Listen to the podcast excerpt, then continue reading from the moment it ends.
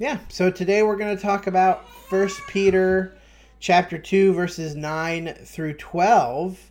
Uh, this is the everything up until now has been what I would consider to be the introduction, and this is the the transition into the meat or the the, the core application of the book.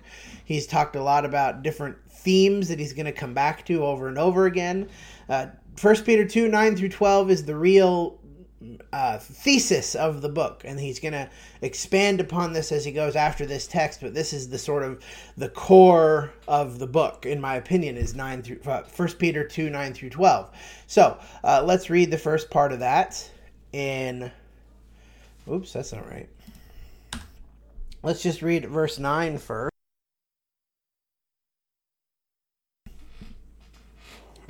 Uh, 1 peter 2 9 you are a chosen race, a royal priesthood, a holy nation, a people for his own possession, that you may proclaim the excellencies of him who called you out of darkness into his into his marvelous light.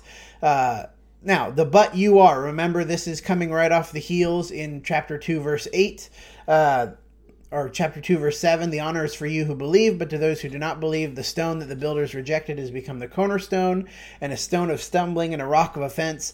They stumble because they do they disobey the word right? That was his his statement about those who reject jesus.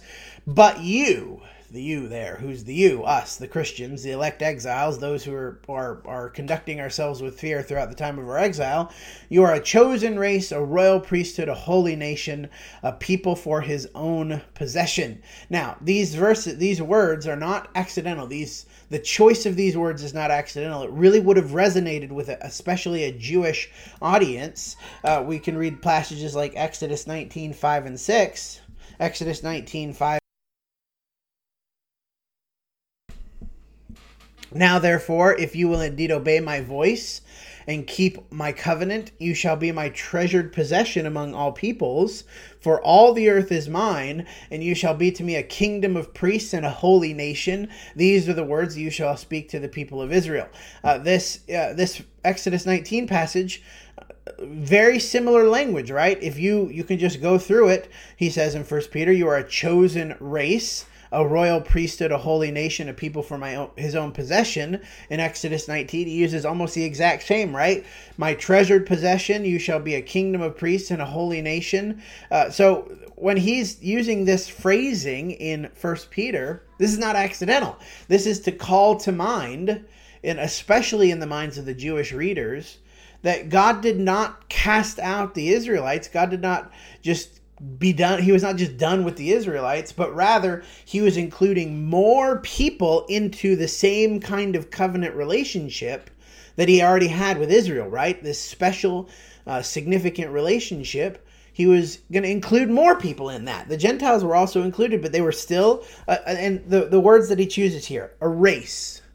Well that used to be Israel right? Now it's the race just anybody of any race but it's it's god's people. A royal priesthood. Again well it used to be that it was just the levites who were priests but now of course everybody we know is uh, everyone who's a christian is a is a priest a holy nation. And and that word again well it's not israel. Israel's not a physical nation. Now it's something that transcends physicality something that transcends just mundane things. It's a holy nation a people for his own possession. Again I don't want to get too far ahead of myself, but you, you see what he's trying to do here is he calls back to several ideas in the Old Testament. Again, trying to reinforce the idea you God has not just discarded the Israelites, but he still wants to have that close relationship. But now more people get to be in that relationship. Uh, we could re- we're going to keep reading in First Peter two ten. Once you were not a people, but now you are God's people. Once you had not received mercy, but now you have received mercy. Uh, here, I think he switches to talking primarily to the Gentile audience, right? Where he, the the first verse very much clearly refers and and speaks on a primal level to the Jews. Here, once you were not a people, probably talking to, I think, well, maybe the Gentiles, maybe the Jews who had been scattered, who did not any longer feel like a part of uh, the people of God, but especially, I think, this speaks to the Gentiles who did not they they didn't have any relationship with God. They weren't in that chosen special thing. The Israelites had been previously, right? Uh, once you were not a people, but now you are God's people. Now you also belong.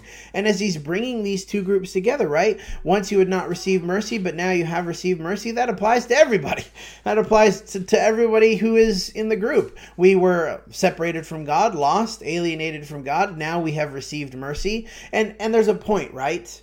What's the point? Which we sort of glossed over in verse 9 that you may proclaim the excellencies of him who called you. That's the point, right? It's not without purpose that God has called this people to himself.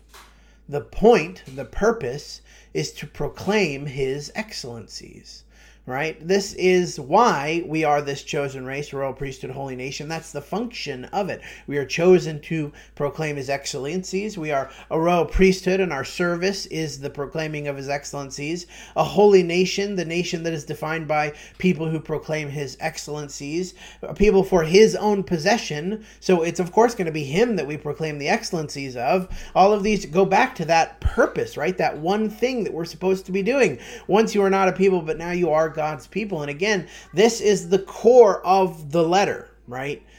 You feel like you don't belong, but you do belong in this awesome, super special, transcendental thing. And when I say the word transcendental, that's a very significant word. Why am I saying that? Because it is something that transcends the things that he says in this verse. It transcends race, it transcends nationality, it transcends kingdoms. It transcends uh, the old priesthood. It transcends the clay, the the, the clergy layman thing that and that they didn't use those words, but you know the, the idea that they're holy people and then not right there's regular people. It transcends that.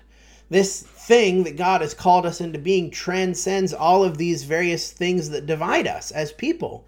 So, yeah, maybe you don't belong in the world. Maybe you feel like you don't belong where you are at work or in your society or, or in your neighborhood or whatever.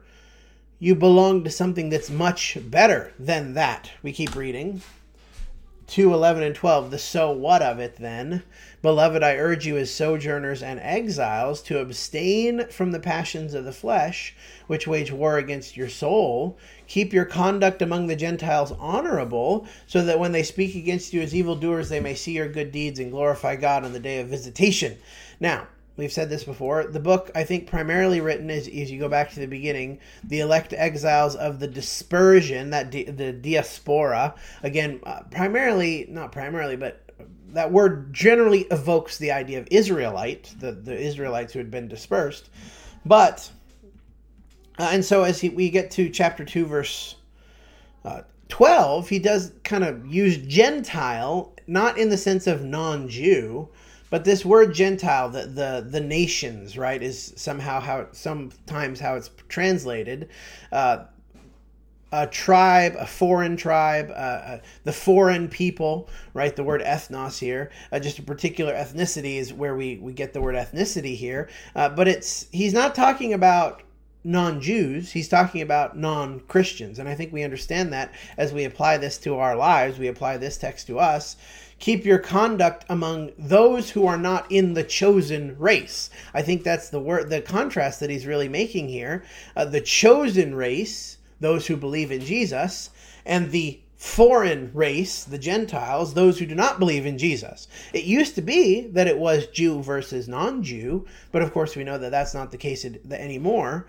Uh, Peter is, is drawing a comparison between the race of God's people, and again, that, that not, not genetic, right? It's not a genetic thing, but it is a, a matter of the heart which is what he said previously in verse chapter 2 verse 7 the honor is for you who believe but for those who do not believe then this this has become a stone of stumbling. So this is not a genetic nationality, it is a, a, matter of the heart, a heart nationality.